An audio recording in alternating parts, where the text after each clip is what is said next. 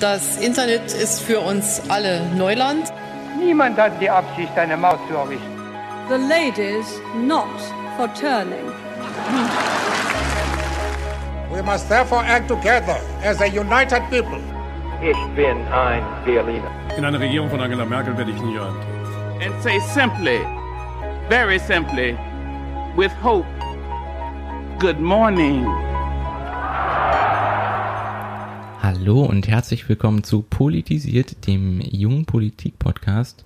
Heute wie immer mit meiner Mitpodcasterin Samantha Joe Klug. und dem bezaubernden Leonard Wolf. Und wir nehmen heute am 22.05.2019 die 19. Folge von Politisiert auf und haben ein äh, Thema dieses Mal nur, ein großes Thema, wie wir das letzte Mal schon angekündigt haben, und zwar die Europawahl, die ja jetzt bevorsteht. Äh, ab morgen geht es los, vom 23. bis zum 26. Mai wird äh, das neue Europaparlament gewählt und darüber wollen wir heute ein bisschen reden. Genau, also eigentlich wollten wir uns ja letzte Woche schon treffen, Ja. aber da das bei uns nicht ganz so gut gepasst hat und wir dachten, jetzt sind wir auch ein bisschen näher dran an der Europawahl, treffen wir uns eben heute und dann äh, mal gucken, was du so mitgebracht hast. Aber erstmal vielleicht ein bisschen was zu den Rahmenbedingungen. Was wird überhaupt gewählt? Genau. Und zwar ist jetzt im Zeitraum von morgen, also Donnerstag, dem 23.05. bis Sonntag, 26.05. Ähm, die Wahl zum Europaparlament und das europäische, also das Europäische Parlament, um korrekt zu sein, ähm, hat eben verschiedene Funktionen. Einerseits natürlich als wichtigste Funktion die Gesetzgebungsfunktion, wo eben die EU-Rechtsvorschriften ähm, natürlich immer in Zusammenarbeit mit dem Rat der EU ähm, erfolgt und genauso auch Entscheidungen über internationale Abkommen oder Erweiterungen etc. Ebenso die Funktion des, der Aufsicht, also eine, eine Kontrolle der anderen EU-Organe erfolgt da und natürlich ähm, der EU-Haushalt, der natürlich noch in ihren äh, Mitteln durchaus relativ klein ist, aber das ist ja vielleicht später auch noch, was da die, die Parteien so vorhaben, ähm, was den EU-Haushalt angeht. Aber das sind erstmal so diese drei Kernfunktionen des Europäischen Parlaments, das ähm, ab morgen sozusagen gewählt wird. Zuerst wird gewählt morgen in den Niederlanden und in Großbritannien und in den meisten Ländern dann eben am Sonntag, so wie ja auch bei uns hier in Deutschland. Und dabei werden die Abgeordneten auf fünf Jahre gewählt. Man wählt nationale Listen. Da gibt es auch gerade eine Diskussion drum, ob nicht transnationale Listen sinnvoller sind, aber momentan ist es eben noch nicht der Fall. Und bei dieser Wahl gelten natürlich die Wahlgrundsätze, dass es allgemeine Wahlen sind, freie, geheime, direkte Wahlen ähm, und eigentlich auch gleiche Wahlen. Allerdings wird das in einem gewissen Grad auch verletzt, da man ähm, sozusagen eine degressive Proportionalität hat, heißt, dass die kleinen, ähm, die kleinen Mitgliedstaaten in ihrer Repräsentation, ähm, ja, dass sie überrepräsentiert sind sozusagen im Vergleich zu den größeren Ländern. Ähm, aber das ist eben auch, damit sie überhaupt noch äh, eine, eine Funktion ausüben können im Parlament und nicht nur mit einem Abgeordneten da sitzen, um es jetzt zu überspitzen. Und für diese neue Wahlperiode, also von 2019 bis 2024, ähm, sind 705 Abgeordnete fürs Parlament vorgesehen. Davon sind 73 ähm, aus Großbritannien. Diese sollen ja dann für den Fall, dass es wirklich noch zum Brexit kommt, was wir ja alle nicht wissen, ähm, sollen dann eben 27 auf diese unterrepräsentierten Staaten aufgeteilt werden, die ich gerade angesprochen habe. Es sind 15, äh, 14 im Moment. Und der Rest würde dann sozusagen erstmal ähm, wegfallen und vielleicht für spätere EU-Erweiterungen dann in Frage kommen. Mm, So viel vielleicht erstmal zu den Rahmenbedingungen. Ähm, man muss dazu sagen, dass es eben auch in jedem Mitgliedstaat unterschiedliche Wahlregelungen gibt. Also zum Beispiel gibt es ja in Deutschland nicht mehr die ähm, 5%-Hürde oder eine 3%-Hürde oder sonstiges. Soll vielleicht auch wieder kommen bei der nächsten Wahl, gibt es jetzt auch die Diskussion drum. In anderen Ländern haben wir aber durchaus noch Hürden, also sprich 3%, 4%, 5,88%, also ganz unterschiedliche Hürden, was auch mal wieder kritisiert wird, dass ähm, es eben unterschiedlich schwierig ist für Parteien in unterschiedlichen Ländern ins Parlament zu gelangen. Das ist vollkommen richtig. Ähm, genau. Äh, außerdem, was ich tatsächlich auch ganz spannend finde, ähm, es gibt ja eine, eine Diskussion, äh, also die jetzt nicht unbedingt nur im, äh, nicht im Rahmen der Europawahl geführt wurde, aber grundsätzlich immer wieder mal so ähm, aufflammt. Ich, wir, haben- wir haben hier gerade so eine Übersicht äh, zu den verschiedenen äh, Staaten und wie viele Sitze sie haben und wann ihr Wahltag ist und was, wie viele Wahlkreise sie haben und so offen. Und darin habe ich gesehen, dass es tatsächlich auch einige Länder gibt, in denen es eine Wahlpflicht gibt. Das war mir tatsächlich mhm. gar nicht bewusst. Also dazu zählen irgendwie zum Beispiel Belgien oder Griechenland ähm, oder auch Luxemburg ähm, und Zypern. Damit waren es tatsächlich auch schon alle, in denen es die gibt. Aber ähm, das war mir tatsächlich auch gar nicht bewusst, äh, dass es das ähm, schon äh, zumindest auch da wieder ein Unterschied bei den verschiedenen äh, quasi wie die Wahl in den verschiedenen äh, Ländern der äh, Europäischen Union ausgestaltet ist, ähm, so äh, diesen Unterschied gibt. Vollkommen richtig. Das sind auch in Ländern, die eben auch in der Tradition der Wahlpflicht sozusagen ähm, fortbestehen und das dann natürlich auch auf die EU-Wahl anwenden. Ja. Ähm, genau. Wenn wir jetzt über die Europawahl sprechen wollen oder die Wahl zum Europäischen Parlament, ähm, habe ich ja schon davon gesprochen, dass man eben Nationalisten nach wie vor führt und dementsprechend hat jede Partei auch ihre eigenen Spitzenkandidaten. Ähm, Leo, wie viel hast du denn von den Spitzenkandidaten und Kandidatinnen mitbekommen? Wie viel? Ähm, mhm. Ich würde sagen, so mäßig viel. Ähm, ich würde sagen, ich kann ähm, ein paar nennen, was du aber natürlich jetzt hier nicht von mir abverlangen wirst. Vielleicht äh, äh so. ähm, nein, aber ich würde tatsächlich sagen, also ich kriege halt die Großen hin ähm, und dann wird es aber auch schon äh, schwieriger, obwohl ich zugegebenermaßen, ich habe äh, mir die quasi die ähm, Runde der Spitzenkandidatin, das TV-Duell, habe ich mir nicht angeschaut, aber als ich quasi einen kurzen Artikel dazu gelesen habe, konnte ich zumindest äh, die, die verschiedenen Menschen äh, auf, in, auf dem Bild den verschiedenen Parteien zuordnen, ohne dass ich jetzt vielleicht ihre, ihre Namen alle könnte, ähm, muss ich ganz ehrlich sein. Ähm, aber da wirst du mir bestimmt gleich mehr zu erzählen, Sam, nicht wahr? Ähm, naja, also um jetzt mal auch ein paar Namen zu nennen, natürlich der bekannteste ist äh, wahrscheinlich Manfred Weber, ähm, der immer noch sehr unbekannt ist, aber von den Personen, äh, also Spitzenkandidat der CSU, ähm, vielleicht noch der bekannteste und dann natürlich äh, Bali, unsere ähm, noch aktuelle ja. Justizministerin. Richtig, Justiz und ähm, Verbraucherschutz. Genau die sozusagen für die SPD antritt als Spitzenkandidatin. Sicherlich eine Wahl, die getroffen wurde, weil man als SPD gesagt hat, was haben wir denn überhaupt noch für weibliche Politiker, die halbwegs ähm, beliebt sind und Sympathien haben. Und da hat sich natürlich äh, Bali angeboten. Mir fallen mehr ist beliebte SPD-PolitikerInnen ein als äh, von, von der CDU, wenn ich ehrlich bin. Das stimmt, aber die CDU legt ja auch keinen Wert darauf, eine Frau aufzustellen. Da ist natürlich. Äh, ähm, dann Ska Keller kennt man natürlich, die mittlerweile, also momentan ja schon äh, Mitglied auch im Europa Europäischen Parlament ist, im Europäischen Parlament ist. Ähm, allerdings kenne ich da bei den Grünen zum Beispiel den anderen Sven Giegold, äh, hat mir jetzt erstmal weniger gesagt, mhm. als, als jemand, den ich jetzt auf dem Schirm gehabt hätte, ja, wenn ich den Namen höre. So ähm, und natürlich auch die Linken setzen eigentlich auf zwei total unbekannte Personen, ähm, wenn man jetzt sich nicht näher damit beschäftigt. Also einmal ähm, Schürdewan, den man vielleicht, also Martin Schürdewan, den man vielleicht schon kennt, Dein Gesicht verrät mir, dass du es nicht tust. Also ich konnte ihn, Und, ähm, wie gesagt, als ich ihn gesehen habe, dachte ich mir, ah, das ist bestimmt ein Linker. Ähm, so. Und ähm, Özlem, Özlem Demirel. Und wer tatsächlich noch sehr bekannt ist, ist der Spitzenkandidat der AfD, Herr Meuthen, natürlich als äh, Fraktionschef. Leider. Ähm, leider ein Gesicht, das man, äh, das man mittlerweile häufiger gesehen hat.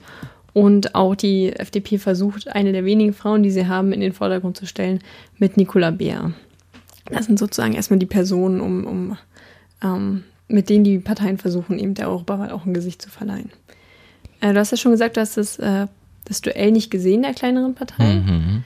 Ähm, ich habe es gesehen und ich muss sagen, ich war halt leider wieder äh, sehr enttäuscht darüber, dass es sehr, dass es sich einen Großteil der Zeit auch um das Thema Migration und Thema Flüchtlinge äh, kreiste und mhm. sehr viel Raum davon eingenommen wurde. Und also wenn wir uns jetzt äh, die Personen angeguckt haben, wer da so aufgestellt ist, wird dir auch aufgefallen sein, sieht man die viel auf den Plakaten auf der Straße. Also jetzt werden, wir haben ja letztes Mal über Wahlplakate gesprochen mhm. und Wahlwerbung. Ähm, also gut, Bali, da gibt es ja diese wunderschönen Plakate, auf denen sie ja auch einfach ihre Tochter sein könnte. Was ich überhaupt nicht verstehe, wie jemanden sowas nicht auffallen kann. Und äh, die SPD-Kampagne ja sowieso eher sehr reduziert ist, was die Aussagekräftigkeit angeht. Also Leicht und verständlich, würde ich sagen. Ja, also ne, ein, ein Plakat, wo einfach drauf steht Klimaschutz und darunter Europa ist die Antwort. Was war die Frage, stelle ich mir äh, als Frage. Und dieses eine Wort ist halt so extrem reduziert. Ich finde das so dreist eigentlich. Also klar, es ist jedes Wahlplakat immer irgendwo ein Konsens und Minimalkonsens und das wollen Ja. wir halt jetzt, äh, wollen wir so Wähler und Wählerinnen gewinnen. Aber ein Wort zu benutzen, Ja, kann man sich jetzt, glaube ich, darüber streiten. Also, Ja, und auch bei den, ähm, bei dem Duell von, von Weber gab es ja ein Duell mit ähm, Timmermans, also Mhm. den Kandidaten der Sozialdemokratischen Partei. Mhm. Und da hat man auch wieder gemerkt, dass bei jeder Differenz, die besonders herausgestellt worden ist von den Moderatoren-Team, Mhm. also man sehr froh darüber war, hey, wir haben hier einen sozialdemokratischen Vertreter und einen konservativen und die sind nicht in allen Punkten gleich. Also das war wirklich, äh, ja, eigentlich unglaublich traurig, dass sich die Moderation da so lang gehangelt hat. Aber ja. Naja, mu manchmal muss man da halt ein bisschen suchen. ja, offensichtlich, offensichtlich. Ähm, wo wo wir ja gerade über die Wahlplakate auch gesprochen haben, äh, was ich da ja ganz faszinierend fand, ich glaube, also ich muss zugeben, ich habe ähm, jetzt nicht immer extrem intensiv auf alle Wahlplakate geachtet, ähm, aber dass mir beispielsweise, ähm, ich glaube, kaum äh, Wahlplakate der Grünen mit Ska Keller und Sven Giegold drauf begegnet sind, sondern tatsächlich dadurch auch häufiger beispielsweise Annalena Baerbusch, äh, Baer- Baerbock, nee, Annalena Baerbock, glaube ich, heißt Mhm. sie, ähm, drauf begegnet sind, was ja erstmal ein bisschen auch irritierend ist. Ja, ähm, das ist ja auch immer dieses große Problem, dass man gesagt wird, okay, bei der Europawahl wird trotzdem in nationalen Themen gedacht, Mhm. ähm, womit man ja mit transnationalen Listen auch sagt, ist der erste Schritt dahin, dass man das ändert. Und äh, was, was ich erstens nicht glaube. Ähm, und man versucht natürlich trotzdem einfach bekannte Leute dahin zu stellen. Mhm. Ähm, und das stimmt, also es gibt von Ska Keller das eine Plakat, kommt der Mut, geht der Hass. Ich weiß nicht, dass dir vielleicht schon aufgefallen ist, sind einige Großflächen, Okay. ähm, die stehen, wo man auch wieder über die, äh, über die Aussage, naja, sich zumindest wundern kann und sonst setzt halt die, setzen die Grünen halt komplett nur auf das eine Thema, also komplett auf den Klimaschutz und versuchen Ja. auch diesen, ja, Hype ist vielleicht übertrieben, aber diese, diese Salienz, die da gerade gelegt wird von der Öffentlichkeit auch auszunutzen, was ja auch funktioniert. was ja auch funktioniert, muss man sagen. Und haben halt sonst noch ähm, auch dieses Freiheit, Gleichheit, Schwesterlichkeit, also greifen eben auch Mhm, natürlich mhm. diese Gender-Themen auf, ähm, die sicherlich wichtig sind, aber setzen halt sehr äh, eindimensional auch darauf, auf das Thema. In ihrer Kampagne fand ich zumindest, was ich so gesehen habe. Ähm, genau. Mm. Ich muss ja sagen, die CDU-Plakate, Mhm. ähm, also wenn es da keine rechte Diskursverschiebung gibt, dann weiß ich auch nicht. Ja. Äh, ich habe, also jedes zweite Plakat dreht sich um Sicherheit und Ordnung und wir reden mal hier oder wir sprechen mal die älteren Menschen an, dass wir dafür sorgen, dass alles trotzdem, auch wenn es sich verändert, ähm, sicher bleibt und Ah, ja, ja. ähm, dann haben sie auch dieses, also ne, auch gerade dieses, dieses Plakat mit dem Hacker, ich weiß nicht, ob ihr das kennt, im Vordergrund sitzt ähm, ein ver- vermeintlicher Hacker mit Das einem schwarzen Kapuzenpulli, vielleicht Hackers? Nico Semsrott, wer weiß. Vielleicht. Und ähm, dahinter eben der Bild, also ein Computerbildschirm. Und dann ist das so getrennt, dass in einem anderen Raum sozusagen eine Soldatin sitzt, die äh, für die Sicherheit sorgt. Ja. Und Sicherheit ist nicht selbstverständlich, steht da vorne drauf. Wo ich, mir auch, wo ich mich auch frage, erstens, was da für Stereotype bedient werden, was den Hacker angeht. Ja. Also diese Verteufelung immer noch. Ähm, wo du dich ja wahrscheinlich noch viel mehr aufregen wirst als ich. ja, ich, Und, und dann eben auch dieses, dieses Angst schüren, ne? Also ähm, macht, also da ist auch ganz klar, wer da irgendwie Ziel dieser Kampagne ist, also was für Personen man damit ansprechen möchte. Und auch unser Europa gibt Sicherheit, okay, und für Sicherheit und Ordnung und also alles geht oder sehr viel geht in diese Richtung bei der ähm, CDU. Ja, ich muss sagen, ich finde äh, gerade auch diesen äh, quasi den Untertitel, ähm, also genau, äh, jetzt bei diesem konkreten äh, Wahlplakat ist, äh, ist der Slogan Sicherheit ist nicht selbstverständlich und dann darunter äh, zwei Sätze für Deutschlands Zukunft und unser Europa steht für Recht und Ordnung. Ah, Ja, also hm, ja, okay, dann äh, warum nicht? Aber ich finde, also gerade auch da diese Deutschlandfixierung in einem Europawahlkampf finde ich äh, schon erstmal grundsätzlich auch wieder absurd.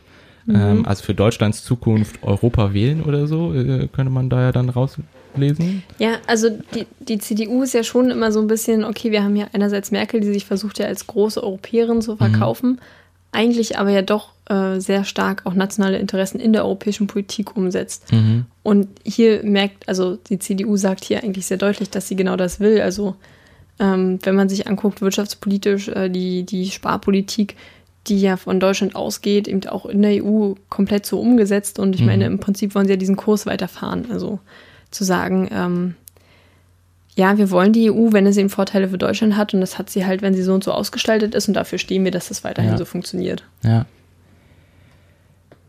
Das ist, ähm, ich, ich glaube, da würde ich mir tatsächlich äh, eigentlich mehr, vielleicht auch ein bisschen mehr Visionen wünschen und ein bisschen mehr, Ja, ja, Vision, äh, ne? wer Vision hat, sollte zum Arzt gehen, das weißt du doch, Leo. ja, Und gut. äh, das kann man von der CDU, CSU-Fraktion wahrscheinlich wirklich nicht erwarten. Was ich da tatsächlich auch, ich glaube, wir hatten letztens schon mal drüber gesprochen, ich habe leider seitdem auch keine, keinen Erkenntnisgewinn gehabt, was diese Frage angeht, aber ähm, die CDU, CSU plakatiert ja in ihrem, in ihrer CI quasi, in ihrer Corporate Identity und hat aber immer auch das Logo der EVP mit drauf. Ich glaube, das ist mir bei anderen zumindest nicht so stark aufgefallen wie bei der CDU. Ähm, Genau, was ich da eigentlich ganz äh, spannend finde, aber ich glaube, das ist was, was wir leider auch beide nicht beantworten können, ist inwiefern da ähm, vielleicht auch Abstimmungsprozesse mit der EVP äh, quasi stattfanden, stattfinden mussten. Also genau, wie sehr ähm, ist das vielleicht auch nicht nur ein Plakat von der CDU, CSU, sondern auch quasi von der EVP Mhm. oder wie sehr hat die da Einfluss genommen oder so. Das finde ich eigentlich ganz spannend, aber habe dazu leider auch noch keine richtige Antwort gefunden. Weiß ich leider auch nicht genau, wie das bei der ähm, CDU, CSU ist. Mhm. Ähm, wenn sie das Logo darauf führen, muss es auf jeden Fall abgesprochen sein, das ist klar.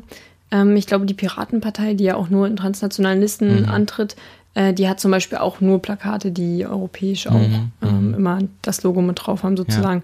Aber das weiß ich jetzt leider auch nicht. Was wir allerdings am Anfang vergessen haben zu sagen, natürlich sitzen die, ähm, die Parteien, die ja national, also die nationalen Parteien, die gewählt werden, dann im Parlament auch in Fraktionen, also die EVP, eben die Christdemokraten und die Konservativen, im Moment die größte Fraktion, dann die S&D, also die Sozialdemokraten sozusagen, und dann gibt es eben auch noch die ALDE, die Liberalen, die Grünen, beziehungsweise die DFA und ähm, genau, also da sind sozusagen auch nochmal die Gruppen politisch natürlich nach ihren Fraktionen sortiert und eine Fraktion kann man eben gründen, ähm, wenn man mindestens 25 Abgeordnete hat, die aus einem Viertel der Mitgliedsländer besteht. Mhm. Und ähm, da gibt es eben auch gerade die Diskussion, was jetzt nach, nach der Wahl sein wird, ob, ähm, ob die äh, sehr Rechten nochmal eine eigene, eine eigene Fraktion sozusagen gründen. Ja. Ähm, das wird halt auch nochmal spannend, wie dann nach die Zusammensetzung ist, sozusagen der Fraktion im Parlament. Da äh, fänden sich bestimmt leider genügend äh, sehr rechte äh, Gruppierungen. Ganz genau. Ähm, weil wir ja noch bei den Wahlplakaten sind, hast du dir die Wahlplakate in der Linken angeschaut? Ähm, sie sind mir auf jeden Fall gefühlt mit am häufigsten begegnet. Ähm, und Halt immer je nachdem, wo man unterwegs ist, so, ne? ja, ähm, und die fand ich auch ganz okay, wenn ich ehrlich bin.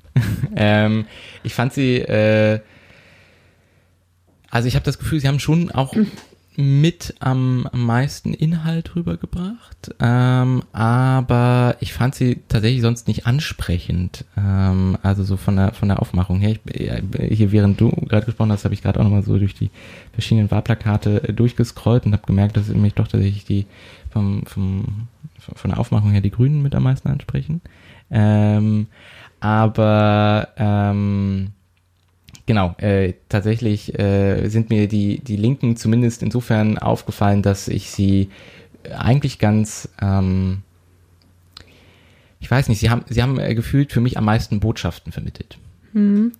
Also interessant, dass du es sagst, weil ich finde eigentlich, dass sie ähm, in ihrer Ästhetik ganz gut gelungen sind. Also gerade die kleinen ähm, ganz schön gemacht und ich finde halt, die Linken haben vielleicht am vielfältigsten so von den Themen, die sie ansprechen, aber halt auch Auf jeden Fall. Auch von der Botschaft her doch, also gut, das sind halt Wahlplakate, ne? So, so klar, reduziert, wie es also. ist. Und man muss auch sagen, dass sie nicht also unbedingt gut lesbar sind. Das ist mir aufgefallen. Total. Im Vergleich jetzt zum Beispiel bei den Grünen, wo man sieht, äh, okay, große Schrift und äh, gut, das sind dann diese Gestaltungssachen. Ähm, dann gibt es ja diese Großfläche mit dem Rettungsring, Waffenexporte verbieten, Menschen retten. Mhm. Ähm, Finde ich sehr eindeutig und auch sehr gut, dass da diese Verbindung gezogen wird. Ähm, ich, würde sagen, also was ich, was ich glaube ich mit den Botschaften meinte, war, ähm, ich habe jetzt endlich hier die linken Wahlplakate auch nochmal vor mir offen. Ähm, ich habe das Gefühl, genau, zum einen, sie haben decken eine größere Bandbreite ab an quasi Forderungen oder an dem, was was äh, thematisch auf die Agenda gesetzt werden soll. Und dann aber auch da finde ich, werden die schon verhältnismäßig klar und natürlich jetzt nicht sehr ausdifferenziert, aber so sind wir Plakate, werden die relativ klar kommuniziert. Also wenn ich mir sowas anschaue wie ähm, mehr Geld für Bildung, Bus und Bahn, Reichtum gerecht verteilen oder ähm, Löhne rauf, Armut runter und dann irgendwie mehr drin in einem, in einem Portemonnaie oder sichere Häfen schaffen, Menschen retten so, dann ist das, also genau, habe ich das Gefühl, ich glaube, wenn ich mir allein die Wahlplakate anschauen würde, dann hätte ich ähm, von den äh, Wahlplakaten der Linkspartei also quasi die meisten, am, am ehesten eine Vorstellung, was, was sie tatsächlich konkret angehen wollen. Also, wenn man jetzt die SPD im Vergleich sieht, dann wahrscheinlich schon. Also, es ist natürlich mehr Aussage, als wenn ich nur sage Frieden oder Klimaschutz oder Zusammenhalt. Ähm, das stimmt natürlich, ja.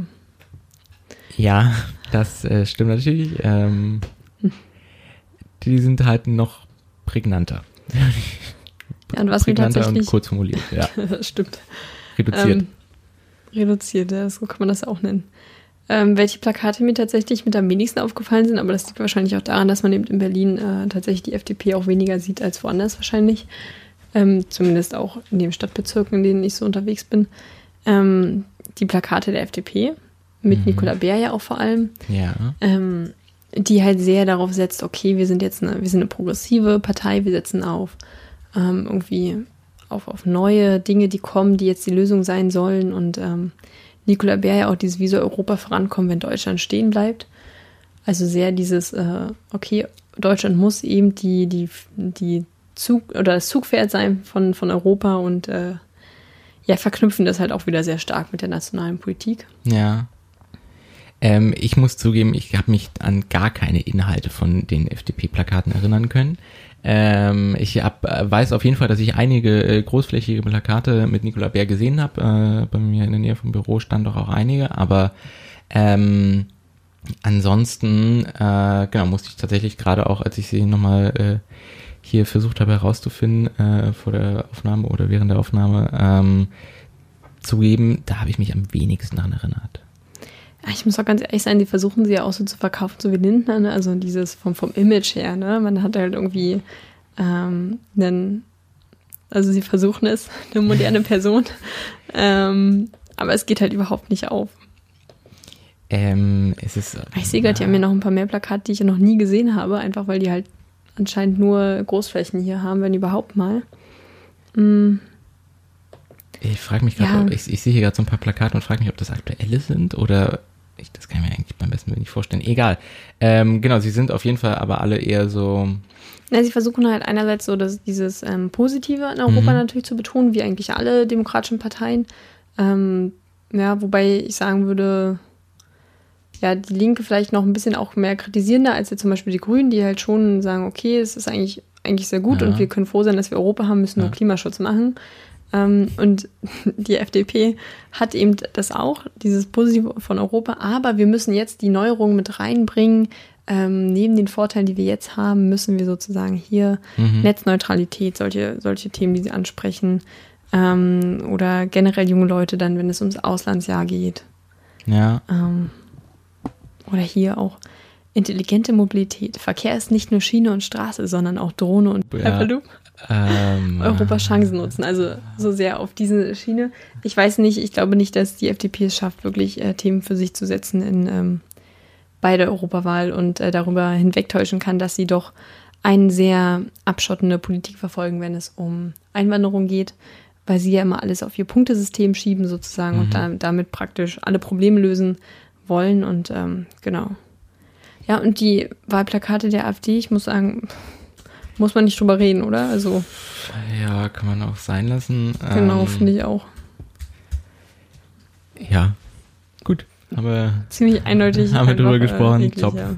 Können wir äh, weitermachen. Ähm, Ja. Du hast noch was rausgesucht zum Online-Wahlkampf, da war ich nämlich nicht so aktiv. Ah, ja, ich habe was zum Online-Wahlkampf rausgesucht, genau. Äh, da müssen wir jetzt leider dann doch über die AfD reden. Gut, dass wir es beim Wahlplakat haben sein lassen. Ähm, genau, wir haben ja das, äh, das letzte Mal auch schon so ein bisschen über dieses ganze Thematik äh, Richtung Desinformationskampagnen und äh, Campaigning online und so ähm, gesprochen. Das, genau, ich hab, es geht so ein bisschen in die gleiche Richtung. Was ich ganz spannend fand, war, ähm, also es gab wieder mal Untersuchungen hier, ähm, wie erfolgreich, also welche Parteien sind denn besonders erfolgreich, beispielsweise auf Facebook gerade. Da ähm, hat Spiegel Online sich die eine Untersuchung des amerikanischen Medienwissenschaftlers Trevor Davis äh, von der George Washington University angeschaut und die sind zu dem Ergebnis gekommen, dass irgendwie 85 Prozent aller weiter verbreiteten Beiträge ähm, deutscher Parteien in sozialen Netzwerken, äh, nee, beziehungsweise auf Facebook von der AfD stammen. Das heißt, zumindest was die, was die Shares äh, und die Verbreitung angeht, äh, ist die AfD da tatsächlich äh, sehr ähm, mit großem, großem Abstand äh, vorne. Die restlichen äh, 15 Prozent teilen sich dann halt Union, SPD, Grüne, FDP und Linke. Ähm, Kurze Zwischenfrage, Ja. ähm, was jetzt Shares angeht. Also Beiträge, die von der, also die die Partei sozusagen gemacht hat, die danach geteilt worden sind, oder Ja. generell, was die Partei veröffentlicht hat? ähm, Also geht es darum, wie aktiv die User sind, oder?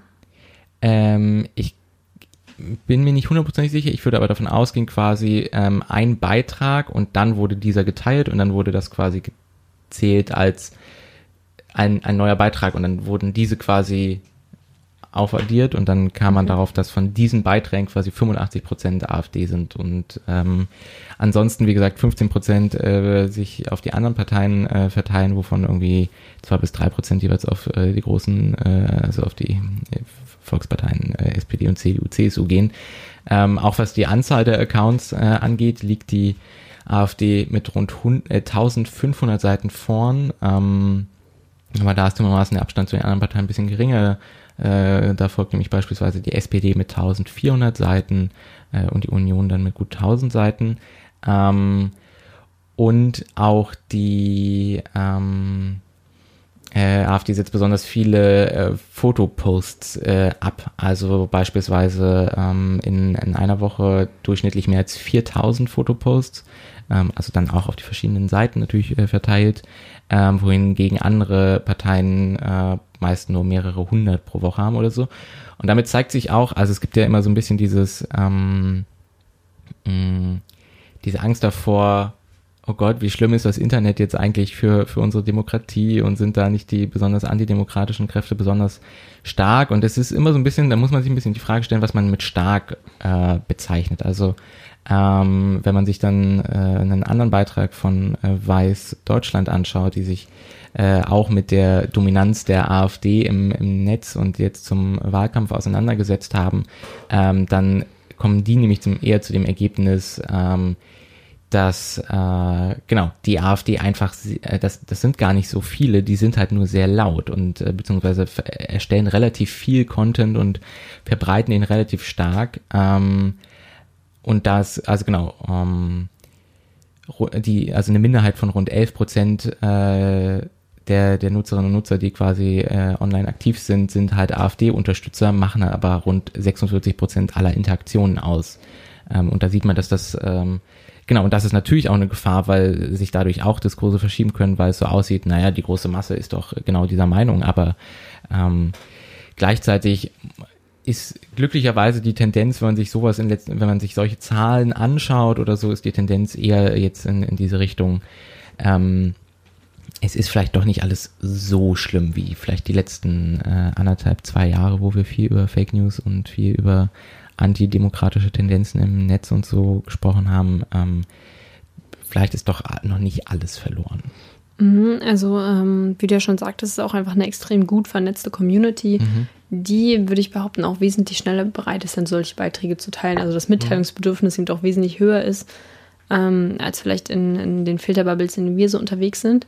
Ja. Ähm, vielleicht sollten wir daraus lernen, dass wir gute Beiträge auch viel häufiger mal teilen sollten, Ja, das stimmt. um so einen, so einen Gewicht eben doch auszugleichen oder zu versuchen, irgendwie so ein Gegengewicht auch zu schaffen. Ich glaube, man ist halt auch, äh, was denn so, also zumindest in meiner Filterbubble, ähm, ist man eben auch, ist die Hürde höher, einen Beitrag zu teilen, weil man ja dann auch sofort immer in, in den Konflikt kommt, okay, wenn jetzt da irgendwas dann nicht stimmt, fühle ich mich Mhm. dafür verantwortlich. Also mir geht es, das ist eigentlich was sehr Ja. Persönliches, äh, mir geht es dann zumindest so, wodurch ich zum Beispiel das äh, weniger schnell tue. Und das ist dann wahrscheinlich bei äh, Post der AfD vielleicht weniger der Fall, weil es den Leuten ja dann im Endeffekt auch egal ist.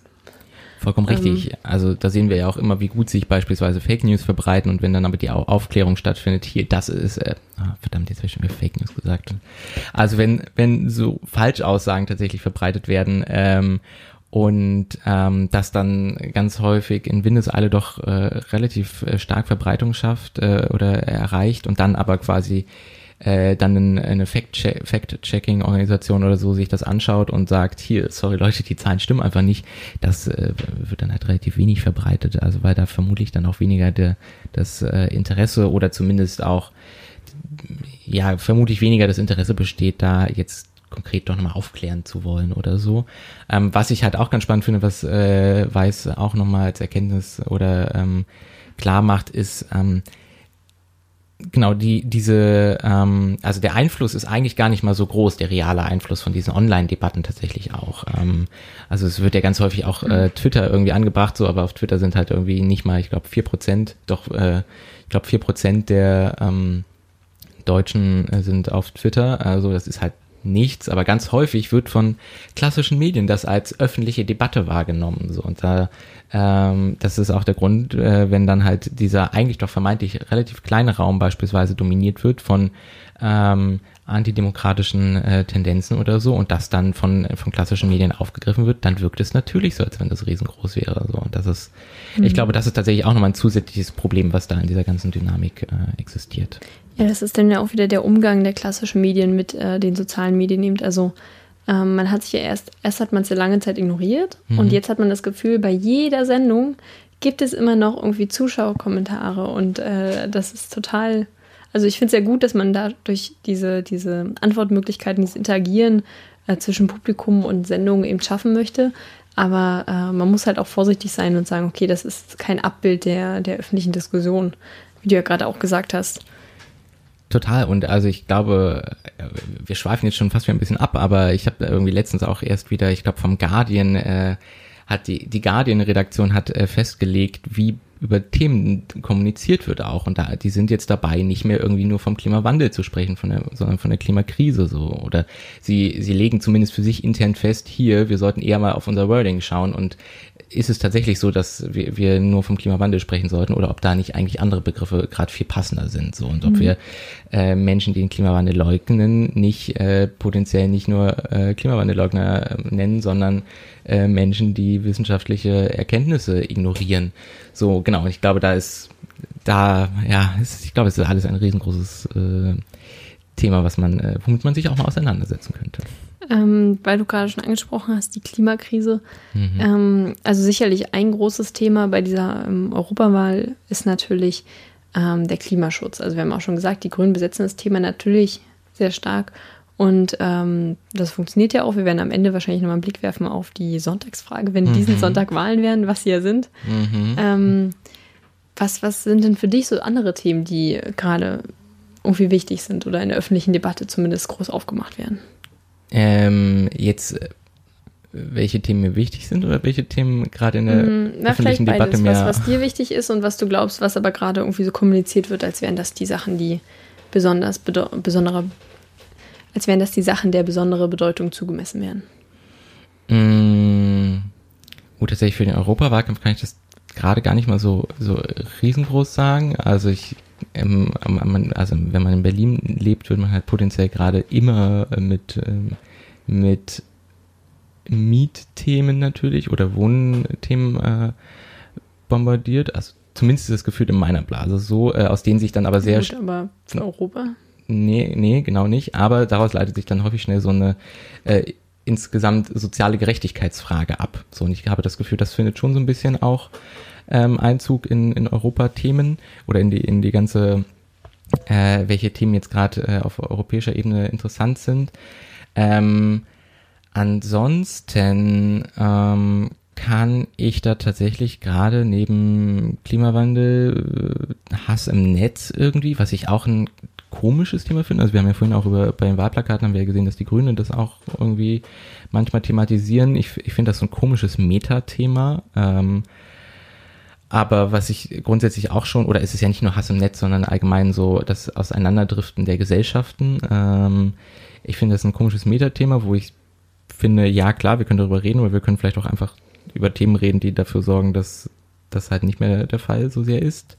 Ähm, und ansonsten bin ich mir gar nicht so sicher, was, ähm, was, was für große Themen ich tatsächlich jetzt gerade im europäischen Bereich so identifizieren würde.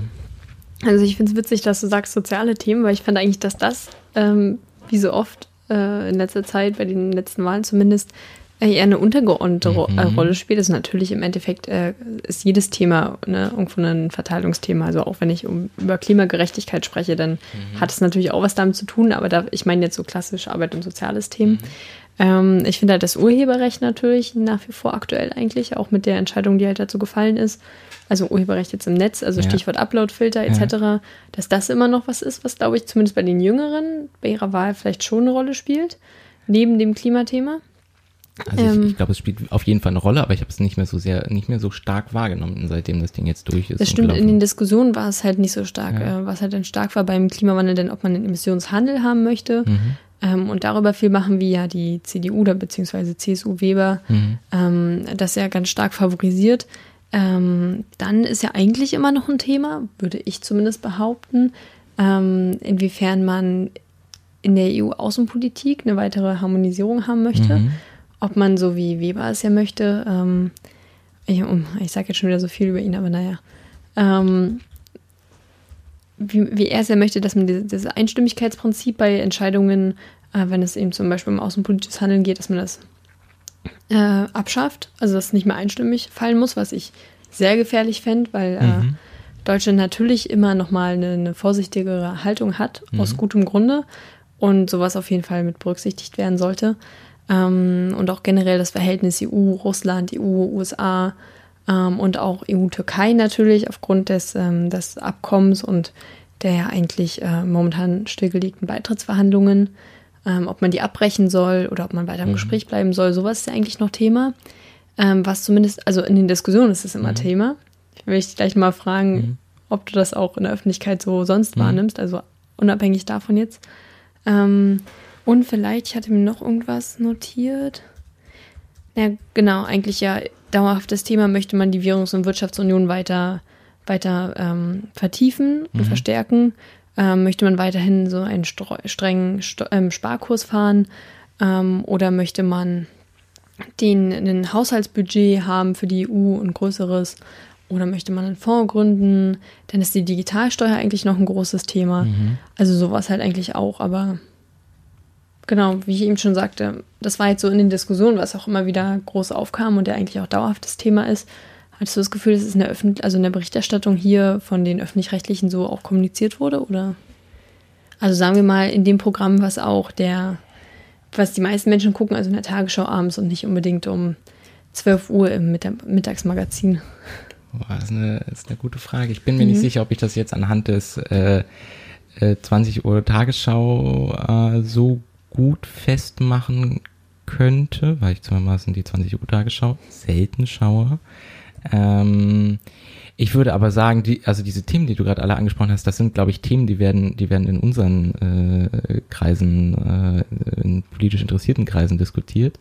Ich habe aber das Gefühl, dass die, die breite Masse, ähm, also mh, weniger zumindest. Ähm, ich glaube, da, und das ist vielleicht dann tatsächlich auch der Grund, also weshalb wir uns über so Wahlplakate von der SPD, wo nur Klimaschutz draufsteht, äh, echauffieren. Aber ähm, ich glaube, äh, da ist dann äh, die SPD womöglich vielleicht doch etwas äh, näher dran an, an der breiten Bevölkerung. Ja, ähm, also erstens glaube ich tatsächlich ein Wort, die Bef also die Menschen wollen sich auch nicht für dumm verkaufen lassen, aber es stimmt natürlich, ja. dass die Themen ähm, allein wenn man jemanden jetzt sagen würde, eine europäische Arbeitslosenversicherung, mhm. ähm, dass da jeder, der sich nicht, also noch nicht damit beschäftigt hat, und das tut man ja in der Regel nicht, wenn man nicht gerade beruflich oder ähm, sonstiges damit direkt in Berührung kommt, äh, erstmal auch überhaupt nicht wissen, worum es geht. Ne? Und das sind ja dann auch die Unterschiede, die man eigentlich hat in der, in der Ausrichtung der Parteien, denn alle sagen halt irgendwie, okay, sie sind für Klimaschutz, nur alle wollen das anders erreichen. Und äh, genauso ähm, natürlich auch die Situation ähm, der Grenzpolitik, also ob man Frontex auf- oder abrüsten äh, möchte, ist ja zum Beispiel eine Frage, die, glaube ich, sehr greifbar ist für die Menschen, Ja. die aber so dann weniger geführt wird, sondern dann geht es halt viel mehr, ähm, okay, wir hatten jetzt äh, die, ähm, wir haben jetzt äh, viele Flüchtlinge gehabt, die hier ankamen, es wurden jetzt weniger aufgrund des Türkei-Abkommens. Ähm, und dann wird halt viel mehr wieder darüber gesprochen, okay, wie können wir die Menschen hier integrieren und, und wollen wir das und äh, wie viele Menschen sollen kommen und äh, genau, also das Thema wird dann halt wieder groß gemacht, Ja. weil es vermutlich auch greifbarer ist als so eine Digitalsteuer. Klar, also ähm, es gibt, ich, also ich habe manchmal leider das Gefühl, dass die auch wi- wichtige Themen einfach unsexy sind und deshalb, äh, Dann müssen wir sie sexy machen, Leo. ja, dann, okay. ähm, gut, dann haben wir ab, äh, ab sofort eine neue Aufgabe. Ich würde sagen, wir, Absolut. wir machen äh, Campaigning für äh, Lasst uns Themen wieder äh, sexy machen. Ähm, ja, gut. Sehr gut, ja. Ähm, dann vielleicht auch nochmal zum zu der Sonntagsfrage. Zu der Sonntagsfrage, genau. Wie Äh, sieht's denn aus? Also, wenn am nächsten Sonntag Europawahl wäre, auch da gibt es ja äh, Umfragen. Ähm, genau, ich bin auf äh, wahlrecht.de und habe da gerade eine Übersicht, wie ähm, die, die letzten Ergebnisse von den verschiedenen Instituten auch dazu aussahen. Und ich nehme jetzt einfach mal das aktuellste vom 17.05., also von vor fünf Tagen. Ähm, da hat es, äh, hat die Forschungsgruppe Wahlen im Auftrag des ZDFs äh, 1313 befragte äh, Personen befragt. Und dabei sind die Zahlen herausgekommen, dass die CDU, CSU 30 Prozent der Stimmen bekommen würde, die SPD 17 Prozent, die Grünen 19 Prozent, die FDP 5 Prozent, die Linke 7 Prozent und die AfD 12 Prozent und sonstige bei 10 Prozent. Mhm, Also, was wir ja schon gesagt haben, sonstige, äh, dadurch, dass es eben keine, keine Hürde gibt, Mhm. äh, ist es halt auch sehr wahrscheinlich, dass ähm, kleine Parteien wie die Partei Die Partei, die Freien Wähler, die Piraten, Ja, Ähm, Piraten. aber auch rechte Parteien, also noch rechtere Parteien als die AfD, Ja. zum Beispiel die NPD, äh, die ja momentan auch einen Sitz hat, dass die wieder einen Sitz bekommen könnten. Ja. Ähm, darum eben auch so die Großzahl der sonstigen. Mhm.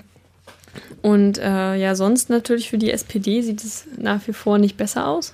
Ja. Was mich auch nicht wundert, weil ich halt, wie gesagt, auch nicht finde, dass sie irgendein Thema setzen konnten bei der Wahl jetzt. Und äh, also wenn sich schon die Moderation So bei jedem nicht. Unterschied freut, hey, Ja. und da, da ging es ja noch um einen Sozialdemokraten, den ich vielleicht sogar noch mal anders einordnen würde als unsere SPD in diesem Duell jetzt, schon darüber freut, es gibt einen Unterschied. Dann Mhm. Ja, weiß man auch, ja. warum es bei der SPD nach wie vor nicht so läuft. Ähm, ja, die Grünen halt hier hoch aufgrund des, der Umweltfrage, Mhm. würde ich behaupten. Ähm, FDP, Linke konnten halt auch keine Themen für sich setzen. Ich glaube auch, dass das Wählerpotenzial der FDP da auch nicht allzu groß ist. Also natürlich könnten sie vielleicht schaffen, von der CDU noch Leute zu bekommen, aber ähm, ja, und AfD bei den 12 Prozent, bei denen sie auch national ungefähr liegen. Ja. Also, ähm, ja, du hast vollkommen recht. Ich, ich habe tatsächlich mich gerade gefragt, ähm, welche Parteien konnten Themen setzen und mir fällt so richtig nur Klimaschutz ein und ich da auch da will ich Ja, nicht und mal, die AfD natürlich. aber tatsächlich, also mir ist Klimaschutz präsenter, wenn ich ehrlich bin, in meiner Bubble. Ja, präsenter schon vielleicht. Okay. Ähm, aber ich versuche mich auch nicht so viel mit Antidemokratinnen und Antidemokraten zu beschäftigen. Ähm, Ist auf jeden Fall gut für die Stimmung. So, genau. Ähm, und wir machen das ja hier nur für gute Stimmung. Ähm, genau, aber selbst da würde ich auch sagen, dass da nicht nur die Grünen drin schuld sind, dass das Thema halt gerade so präsent ist. Äh, die können halt da wunderbar aufspringen. Ähm, aber ansonsten, ja, ich habe gerade auch noch mal überlegt, was, was die SPD, nee, ich kann mich auch nicht daran erinnern, was sie versucht hätte, also, was sie versucht Na, auf ihren. Plakaten haben sie ja versucht, gar nichts zu setzen. Also, äh, ah. Mhm. Einfach nur Hauptsache, wir sagen alle, dass wir pro Europa sind. So richtig. Also es ist ja richtig, dass die Parteien sich dazu bekennen, das finde ich ja auch, aber nur weil man ein, ein starkes Gegengewicht gegen diese antidemokratischen Kräfte, die man jetzt sicherlich haben wird, also noch stärker haben wird im Parlament, setzen möchte, muss man ja trotzdem sagen, okay, ja, wir wollen alle Europa, aber wir haben eben auch eine Vision für Europa und die sieht halt so und so aus. ja, ja. Und, äh, und das wurde halt nicht gemacht. Also Also man kann sich ja auch zu etwas bekennen und es trotzdem auch kritisieren in den Punkten, wo äh, man Total. eben sagt, wo es Verbesserungsbedarf gibt. Ja. Wo wir gerade aber auch bei den äh, Inhalten äh, der SPD waren, ähm, ich, ich würde gerne einen ganz kurzen äh, Exkurs machen äh, und äh, dich fragen, was du, was du davon hältst. Äh, gestern Abend ähm, wurde, ähm, und das, erscheint jetzt erstmal so, als wenn es keinen Europabezug hätte, aber ich komme gleich darauf, ähm, haben Bundesminister äh, Hubertus Heil und ähm, Scholz, unser Finanzminister, äh, gemeinsam quasi ihr Konzept für die Grundrente ähm, vorgestellt, beziehungsweise haben den Referentenentwurf, den, den es da anscheinend gibt, äh, präsentiert. Ähm, und Genau, das hat jetzt erstmal nicht so viel mit Europa zu tun, aber äh, als ich das, äh, genau, als das gestern Abend irgendwie mir auf Twitter begegnet ist, habe ich ganz viele Menschen äh, quasi äh, verhältnismäßig viele äh, lesen, äh, lesen müssen, die der Meinung sind, so das ist jetzt ein Versuch der SPD nochmal kurz vor, vor der Europawahl nochmal Aufmerksamkeit zu gewinnen, gewinnen und ein bisschen präsenter zu werden, um auch mit einem sehr, ja, eigentlich äh, ja, auch mit, mit einem klassischen Thema der SPD, würde ich sagen. Ähm, aber genau, äh, hättest du eine, hättest du eine Einschätzung dazu, wie sehr das vielleicht jetzt äh, Kalkül ist, das nochmal äh, fünf Tage vor der mhm. Wahl rauszuhauen oder? Also jetzt äh, ohne das Konzept mir bereits groß mhm. angeschaut zu haben, äh, natürlich. Also wie man ja merkt, äh, die, die Verbindung zwischen nationaler und europäischer Politik ist ja immer noch ganz stark auch in den Köpfen. Ja. Wahrscheinlich auch, weil Europa, also klar, wir hören ja jetzt auch überall, die europäische Öffentlichkeit fehlt und natürlich ist es auch ein, ein eher abstrakteres Thema und schwer zu greifendes und dann mhm. wird halt ganz klar, wenn ich jetzt sehe, die SPD hat hier nochmal einen richtig guten Gesetzvorschlag gemacht, äh, jetzt als, als Wählerin, ähm, dann überlege ich mir das halt auch, ob ich nicht vielleicht doch bei der Europawahl nochmal ein Kreuz bei der SPD mache, auch wenn ich das eigentlich schon seit drei Wahlperioden nicht mehr machen wollte, so nach Motto. Mm, also würde ich behaupten, natürlich. Ja, also auch eher nochmal so ein Ring nach Aufmerksamkeit ja, nach Aufmerksamkeit und auch nochmal nach versuchen, so, hey, wir machen doch Politik für unser Klientel, ja. wie auch immer das aussieht. Ähm, und äh, ja. Ja. Tja, werden wir äh, schauen, ob das, ob, ob Ihnen das was bringt, ob Sie vielleicht diese, ähm, ich glaube, es waren ja jetzt 17 Prozent, die Sie in der ähm, mhm. Sonntagsfrage hatten, äh, ob Sie die nochmal ein bisschen steigern können. Ja, wenn ihr noch nicht wisst, wen ihr wählen sollt, äh, könnt ihr leider nicht mehr den Valomat befragen. Das stimmt, denn der Valomat äh, ist jetzt aufgrund einer Entscheidung des, äh, ich glaube, Landgerichts Köln oder Verwaltungsgerichts Köln, also auf, aufgrund einer Gerichtsentscheidung äh, jetzt zumindest erstmal äh, nicht erreichbar. Ähm, was den Grund hat, dass die äh, kleine äh, Partei Volt Deutschland äh, gegen die BPB quasi sich be beschwert hat, weil sie der Meinung sind, dass äh, der Wahlomat die Chancengleichheit verletzt. Es ist ja so für diejenigen unter euch, die vielleicht den Valomat noch nicht so oder bei denen es schon etwas länger her ist, dass sie den Valomat ausgefüllt haben. Ähm, man kann quasi zu verschiedenen Thesen seine Position abgeben. Diese Thesen, zu denen haben auch die Parteien ihre Position abgegeben. Und äh, dann kann man am Ende acht Parteien auswählen, mit deren ähm, quasi mit deren Position man sich gerne vergleichen würde oder wo man gerne sehen würde, wie, groß da die Übereinstimmungen sind. Ähm, genau, und Volt äh, Deutschland ist äh, der Meinung, dass dieses, man kann nur acht von, ich glaube, 40 oder 41 Parteien, 41, 41 Parteien, die antreten, äh, auswählen, dass das doch ihre Chancengleichheit ähm, quasi verletzen würde. Und deshalb ist jetzt tatsächlich so wenige Tage vor der äh, Europawahl ähm, der Wahlomat äh, leider offline genommen. Ähm, ich habe heute, glaube ich, mitbekommen, dass der, dass die BPB sich jetzt äh, vor Gericht quasi dagegen beschweren äh, äh, möchte. Ähm, das heißt, sie scheinen, äh, genau, ihre Auffassung ist bisher gewesen, dass sie das nicht so leicht ändern können. Ähm, genau, daran halten sie fest und sie quasi äh, beschweren sich jetzt erstmal darüber, aber ich gehe davon aus, es wird wahrscheinlich nicht mehr vor der Europawahl geklärt werden. Das, ja, ja. Ähm, also zunächst mal, ich habe gerade nachgeguckt, das Verwaltungsgericht Köln war das. Mhm. Und äh, ja, ich, also man kann ja generell eine Debatte dazu führen, wie man zum Valomaten steht, weil auch da ist natürlich schwierig, dass, äh, ne, also das regionales Obst sowohl von den Grünen als auch von der NPD gut geheißen wird, so aber aus anderen Gründen, um es jetzt mal so plump herunterzubrechen. Und man kann da natürlich auch äh, sich dann jede einzelne Antwort angucken, aber sind wir mal ehrlich, wie viele machen das dann, nachdem dieses Ergebnis kommt. Mhm. Trotzdem ist es gut natürlich, dass es eine Orientierungshilfe erstmal ist Und dass es eben auch Aufmerksamkeit immer auf das Thema lenkt und darauf, dass man sich damit auseinandersetzt. Ja. Ähm, ich bin natürlich äh, keine Juristin und kann darum nicht einschätzen, inwiefern sowas jetzt gerechtfertigt ist. Finde es aber erstmal ziemlich absurd, weil du ja rein theoretisch die Möglichkeit hättest, alle auszuwählen. Ähm, und ich glaube auch nicht, dass das jetzt vor der, vor der Wahl nochmal was wird. Es gibt aber auch ja andere Möglichkeiten. Ich habe jetzt noch gar nicht geschaut, was es sonst so für ähm, ja, Valomat-Verschnitte gibt, Mhm. die ähnlich funktionieren. Ähm, aber natürlich ist es schade. Andererseits wird auch nochmal ein Thema auf den Valomaten, also ein bisschen der Fokus auf den Valomat gelenkt. Ja. Uh, Und der wird nochmal ein bisschen bekannter gemacht, vielleicht für die nächsten Jahre. Obwohl man auch Aber- da sagen muss, dass der Valomat tatsächlich schon relativ bekannt ist. Also gerade unter Erstwählerinnen und Erstwählern ist Das der stimmt, gerade dafür soll es ja auch ein bisschen. präsent. Ja, genau. Ich glaube, ganz kurz meine Position dazu. Ich finde es so ein bisschen äh, schwierig. Ich, hab, ich war auch immer so, hä, warum kann ich da nur acht Parteien auswählen? Warum kann ich nicht einfach, warum können Sie nicht einfach alle Ergebnisse anzeigen? Und dann, genau, hat, hat sich jetzt im, im Rahmen dieser Diskussion, habe ich mich zum ersten Mal damit ein bisschen ausführlicher beschäftigt und äh, ein, ein äh, guter Freund und Kollege von mir hat äh, das mal etwas ausführlicher erklärt, ähm, warum denn tatsächlich diese Entscheidung quasi so ist, dass man nur acht auswählen kann, weil der Wahlomat ein Mittel der politischen Bildung auch ist und damit ähm, keine Wahlempfehlung quasi aussprechen möchte, was ein, wenn du quasi mit allen Parteien dich vergleichen könntest, eher in diese Richtung gehen könnte, sondern es soll tatsächlich vom, vom Ziel her eher sein, ähm, ähm, eine, eine, ein- eine Orientierung und keine Empfehlung.